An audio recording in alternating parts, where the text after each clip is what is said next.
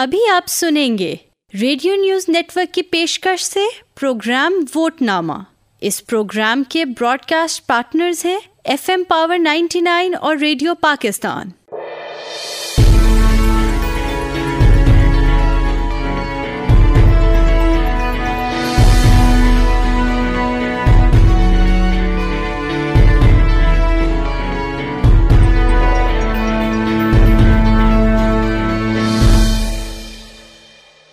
السلام علیکم سامعین۔ پروگرام ووٹ نامہ کے ساتھ حسب معمول آپ کی خدمت میں حاضر ہیں اور میرے ساتھ پروگرام میں آج پروفیسر ڈاکٹر طاہر جمیل صاحب، محترم جناب ظہیر الدین ڈار صاحب اور رانا ریاض صاحب۔ Thank you very much everybody آپ لوگ تشریف لائے اور ہوپ فلی ہم اس پوری سیریز کو اسی طرح سے لے کے آگے چلیں گے، کیونکہ اس کا مقصد کچھ لوگوں کو انفارم کرنا، کچھ ایجوکیٹ کرنا اور خود کو بھی ایجوکیٹ کرنا ہے۔ آج کا موضوع ہمارا جو ہے جمہوریت میں ٹائرنی یا جمہوریت میں آمریت۔ تو سب سے پہلے تو یہ میں چاہوں گا کہ ڈاکٹر صاحب آپ بتائیں کہ یہ ٹائرنی اس کو آمریت کہیں گے ظلم کہیں گے یہ جمہوریت میں یہ کیسے ہو سکتا ہے؟ اس کو اگر میں مختصراً بیان کروں تو اس کو اگر ہم کہیں کہ جمہوریت کا ظلم یا اکثریت کی آمریت بنیادی کوشچن جو رہا ہے نا جی طاقت جو ہے اس کے اپنے ڈائنامکس ہیں۔ وہ کہا جاتا ہے نا کہ power corrupt and absolute power corrupts absolutely جس کسی کے پاس بھی طاقت آتی ہے، اس کے اندر ایک رجحانات کچھ پیدا ہو جاتے ہیں کہ وہ ایبسلیوٹزم کی طرف جاتا ہے، وہ مطلق العنانی کی طرف جاتا ہے کہ میرے پاس سب کچھ ہو، میں ہر چیز کا مالک ہوں، ہر چیز میرے اوپر رکے ہر چیز مجھ سے شروع ہو۔ اب جمہوریت اس کو ایک ایسے نظام کے طور پہ پیش کیا گیا جس میں تمام انسان پارٹیسپیٹ کریں گے، حکومتی، ریاستی عمل میں، حکومت بنانے کے عمل میں۔ لیکن ہوتا یہ ہے کہ جو اکثریت آتی ہے وہ بعد میں ڈومینیٹ کر جاتی ہے۔ لیکن اب اگر اکثریت نے ڈومینیٹ کر دیا ہے فار ایگزامپل کہ جمہوریت کا جو اصول ہے نومیریکل اصول ہے کہ جو 51 پرسنٹ لوگ ہیں، جس کے پاس 51 پرسنٹ میجارٹی لیجسلیچر میں ہے یا پاپولر ووٹس میں ہے، وہ حکومت بنائے گا۔ تو باقیوں کے ساتھ کیا ہوگا؟ ان کے ساتھ کیا کوئی حقوق ہوں گے؟ اس لیے کبھی آئین کو ہم لے کے آتے ہیں۔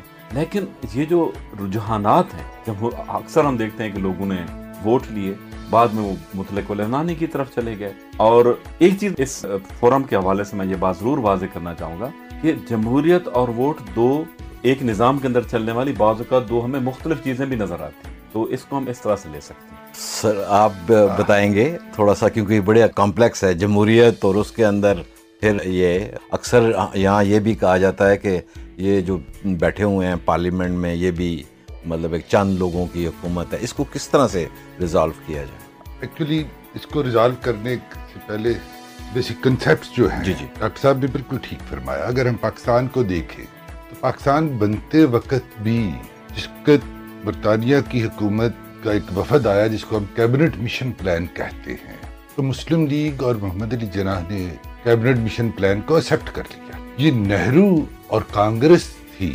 جس نے کیبنٹ مشن پلان کو ریجیکٹ کیا۔ اور جو الزام تھا نہرو اور کانگریس پر کہ یہ ایک خاص قسم کی آمریت، جس کو ہم کہہ سکتے ہیں کہ اکثریت کی آمریت نافذ کرنا چاہتے ہیں۔ تو جو پاکستان کا مطالبہ اگر علیحدہ ملک کا ہم دیکھتے ہیں، تو وہ زور پکڑ گیا کیبنٹ مشن پلان کی ناکامی کے بعد۔ کیونکہ اکثریت کی آمریت ایک ایشو کے طور پر سامنے آئی۔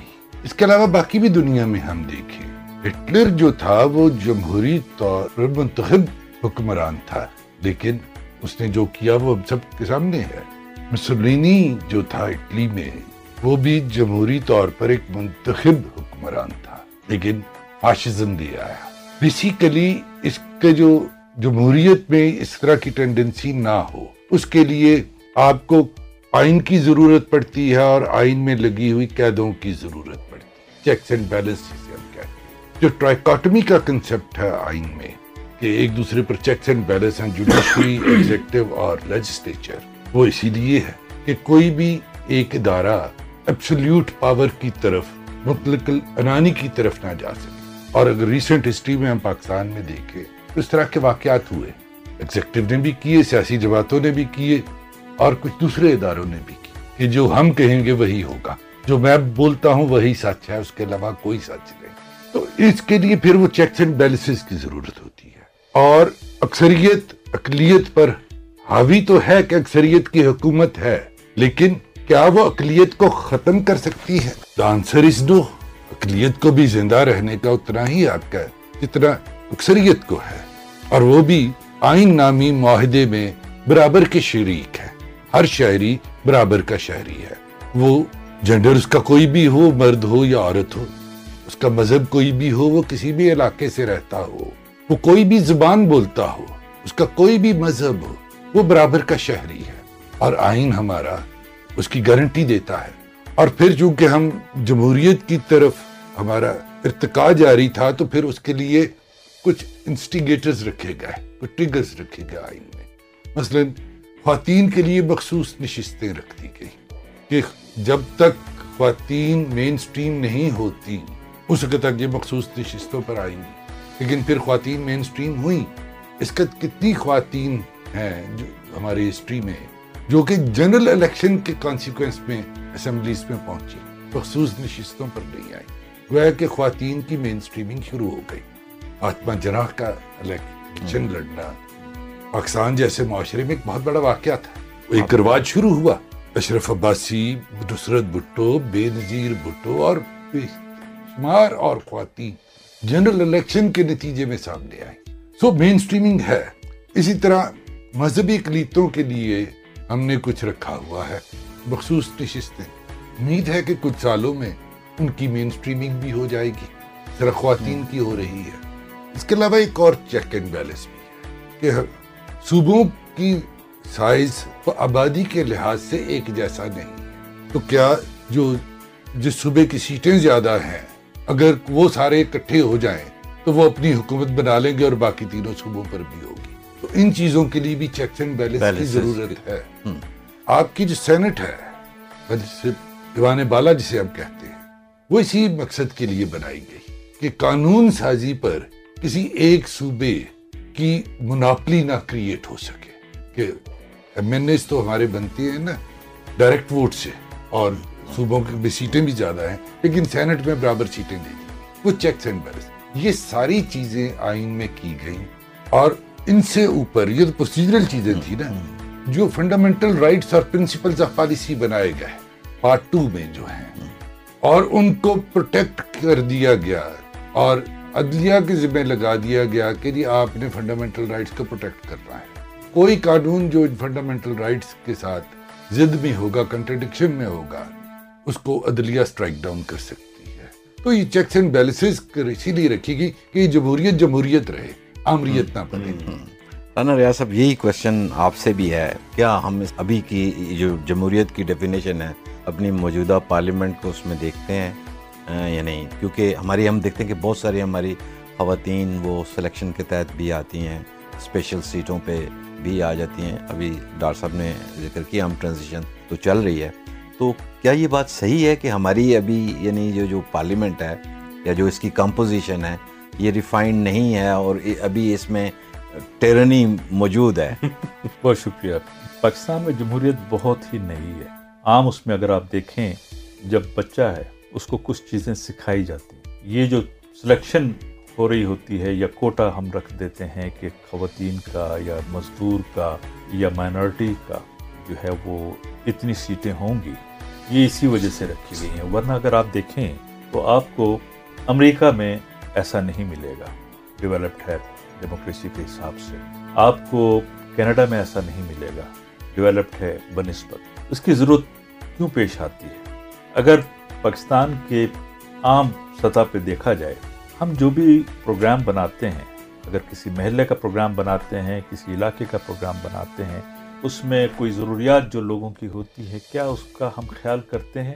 وہ جو نمائندے ہیں، وہ تمام کو ریپرزینٹ کرتے ہیں؟ کیا سلم ایریا کا کوئی شخص، مرد یا عورت اس الیکشن کے اندر لایا جاتا ہے؟ وہ خود کھڑا ہوتا ہے کہ اس کو محسوس ہو کہ یہ ہمارے ہاں پرابلم ہیں اور اس قسم کی پرابلمس ہیں، اس کے لیے بجٹ رکھوانا ہے اس کے لیے کام کروانا ہے یہ مشکل ہے۔ ہمارے یہاں کیونکہ نئے ہیں ڈیموکریسی بالکل نئی ہے۔ ہم اس میں ابھی نئے نئے آئے ہیں اور وقفے وقفے سے آتے ہیں۔ کوئی یہ بھی نہیں ہے کہ ہمارے یہاں ہاں۔ اس کی کنٹینیوٹی ہو۔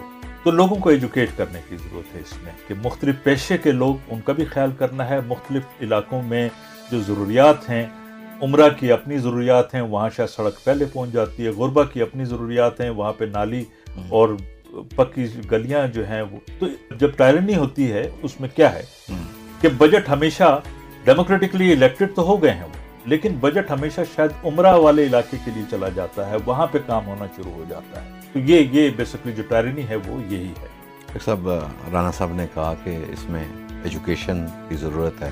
ویسے تو ہمارے ستر سال ہو گئے ہیں، لیکن ڈیموکریسی کو ٹائم اگر دیکھیں تو کم ہی بیچ میں سے ملتا رہا ہے اوور دا ایئرس پچھلے دنوں میں دیکھ رہا تھا کہ الیکشن کمیشن نے پنجاب میں کسی یونیورسٹی میں جا کے کچھ ایجوکیشن کا وہ کام کیا ہے۔ کیسے پاکستان کے کانٹیکسٹ میں ایجوکیشن کی جائے لوگوں کی تاکہ ہماری جو پارلیمنٹ ہے وہ باقاعدہ سے ریپرزینٹیڈ پارلیمنٹ ہو اور اس کے اندر یہ جو خواتین کی نمائندگی اور منارٹیز کی نمائندگی ڈفرینٹ طریقے سے ہے نہ کہ سیٹوں کے ذریعے سے چن کے یہ منارٹی کی سیٹ ہے ایز اے پاکستان لیول اتنی ایجوکیشن اس لیول پہ ہم کب تک پہنچیں گے؟ آپ خود ایک ایجوکیشنسٹ بھی ہیں۔ ساحر لدھیانوی کی جو نظم ہے نا تاج محل۔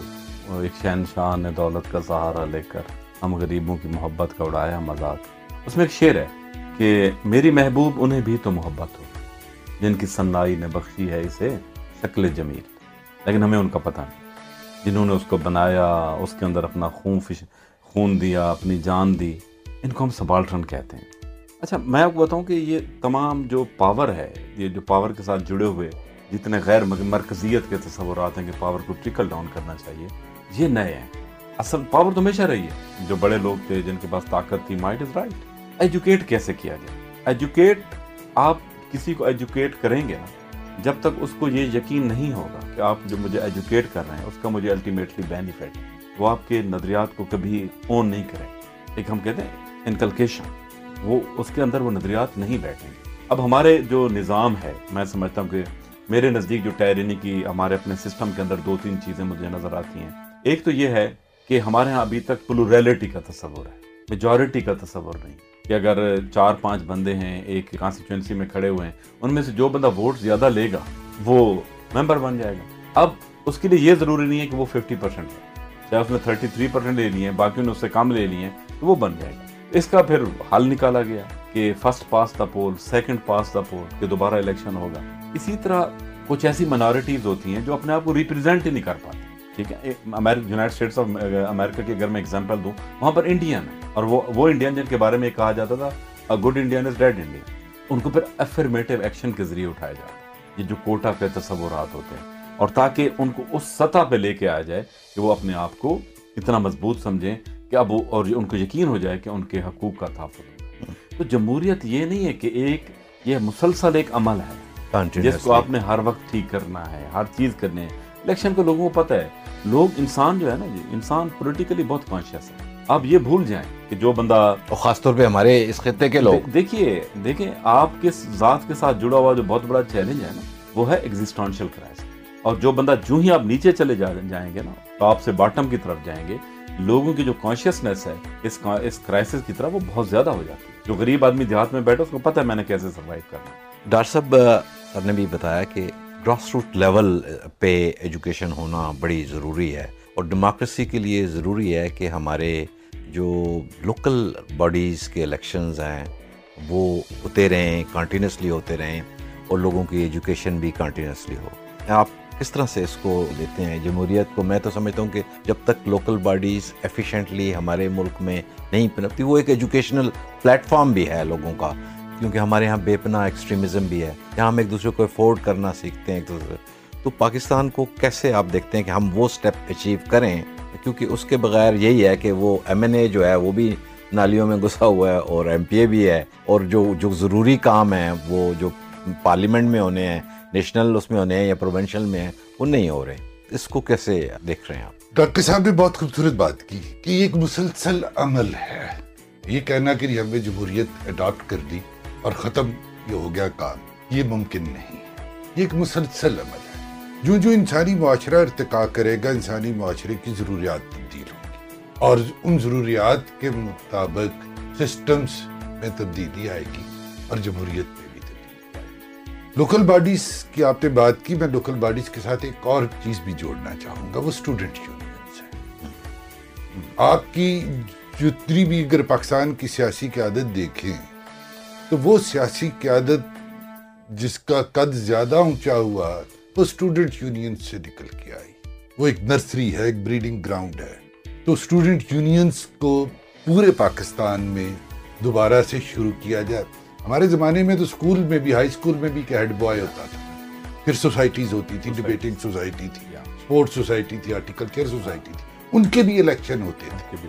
تو وہ جو اسکول میں بچوں کو تربیت دی جاتی تھی ایشوز فریم کرنے کی اور پھر ان ایشوز کا پرابلم کا سلیوشن ڈھونڈ کے حل ڈھونڈ کے اس حل کو امپلیمنٹ کرنے کی وہ تربیت ختم ہو چکی۔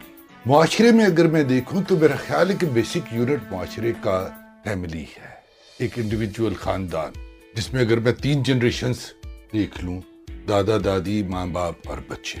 جہاں پر جمہوریت نے اپنے قدم زیادہ زور سے جمائے، وہاں پر آپ فیملی یونٹ میں بھی جمہوریت دیکھیں۔ ہمارے معاشرے میں انفارچونیٹلی ایسی فیملیز ایسے خاندان کم نظر آتے ہیں جہاں پر آمریت نہ ہو۔ اسپیسیفک اپنی اور اپنی فیملی کی بات بھی آپ کو سنا سکتا ہوں۔ مثلا پچھلے دو ہزار اٹھارہ والے الیکشن میں میرے بچوں نے آ کے پوچھا کہ کس کو ووٹ ڈالنا ہے؟ تو میں نے کہا تمہارا ووٹ ہے۔ میں تمہیں یہ تو بتا سکتا ہوں کہ یہ فیصلہ کرنے کا پروسیس کیا ہے؟ کہ ووٹ کس کو دینا ہے؟ یہ فیصلہ کرنے کا پروسیس کیا ہے؟ لیکن یہ فیصلہ تم نے خود کرنا ہے اور ووٹ بھی تم نے خود ڈالنا ہے۔ سو ہمارے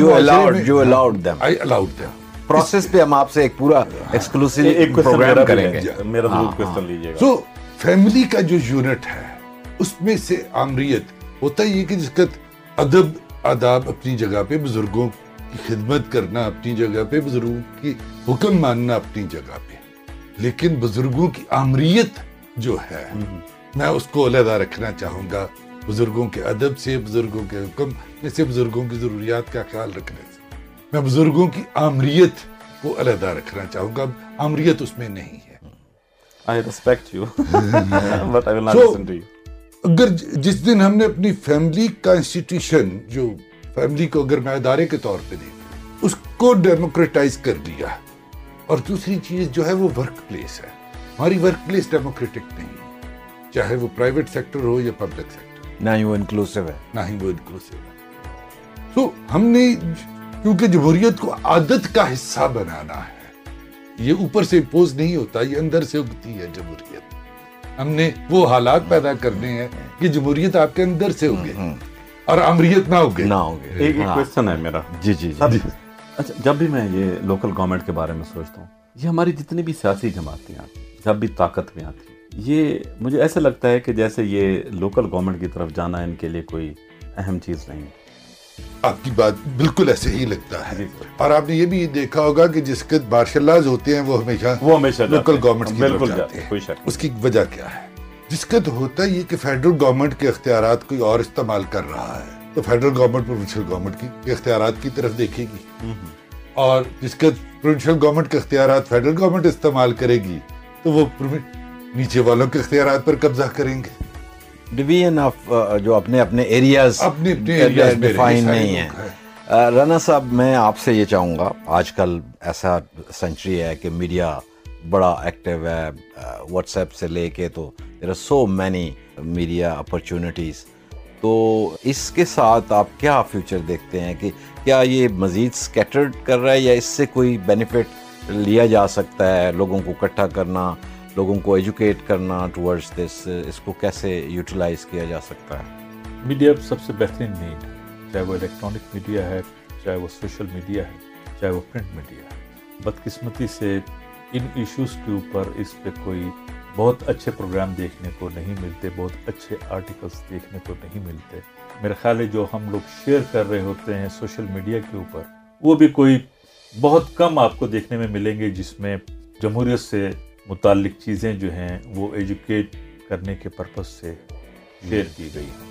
جو پڑھا لکھا طبقہ ہے جس کے پاس بہتر انفارمیشن ہوتی ہے جو مختلف اداروں میں مختلف پوزیشنز پہ کام کرتے ہیں اگر وہ اس طرف توجہ دیں اور عام عوام کو اس پہ سمجھانے کی کوشش کریں میں اس کی ایک ایگزامپل دے سکتا ہوں۔ مسئلہ یہ ہے کہ جو سسٹم ہمارے ہاں چلتا ہے جو ہمارے معاشرے میں بہت عام ہے جو ڈاکٹر صاحب نے جس کا ذکر کیا، خاندان کے اندر بھی یہ چیزیں ہوتی ہیں۔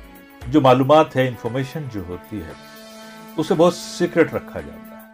میرا خیال یہ ہوتا ہے ذاتی طور پہ کہ اگر میں یہ شیئر کر لوں گا تو دوسرے کو بھی کچھ پتہ لگ جائے گا۔ حالانکہ معلومات جو ہوتی ہے، عام کسی بھی چیز کے متعلق، وہ بہت سارے لوگوں کے لیے زیادہ فائدہ مند ہوتی ہے۔ وہ میرے پاس، میں اکیلے کے پاس، میرے ہی کام کی ہوگی، زیادہ لوگوں کے کام کی۔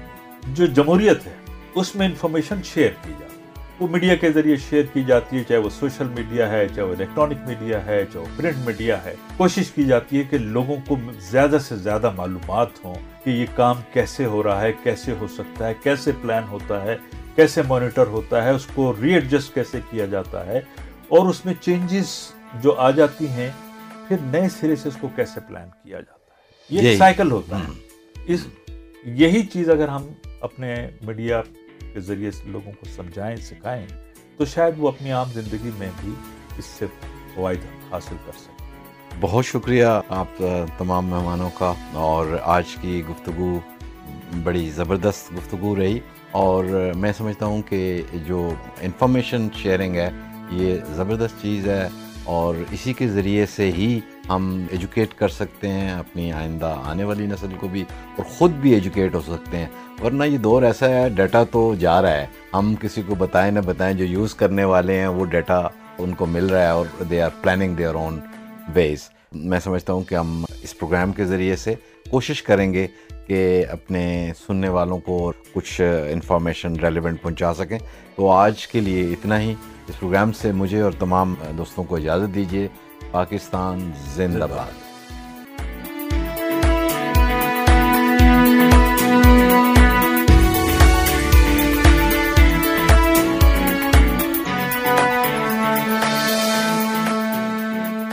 آپ سن رہے تھے ریڈیو نیوز نیٹورک کی پیشکش سے پروگرام ووٹ نامہ اس پروگرام کے براڈ کاسٹ پارٹنرز ہیں F M power ninety nine اور ریڈیو پاکستان۔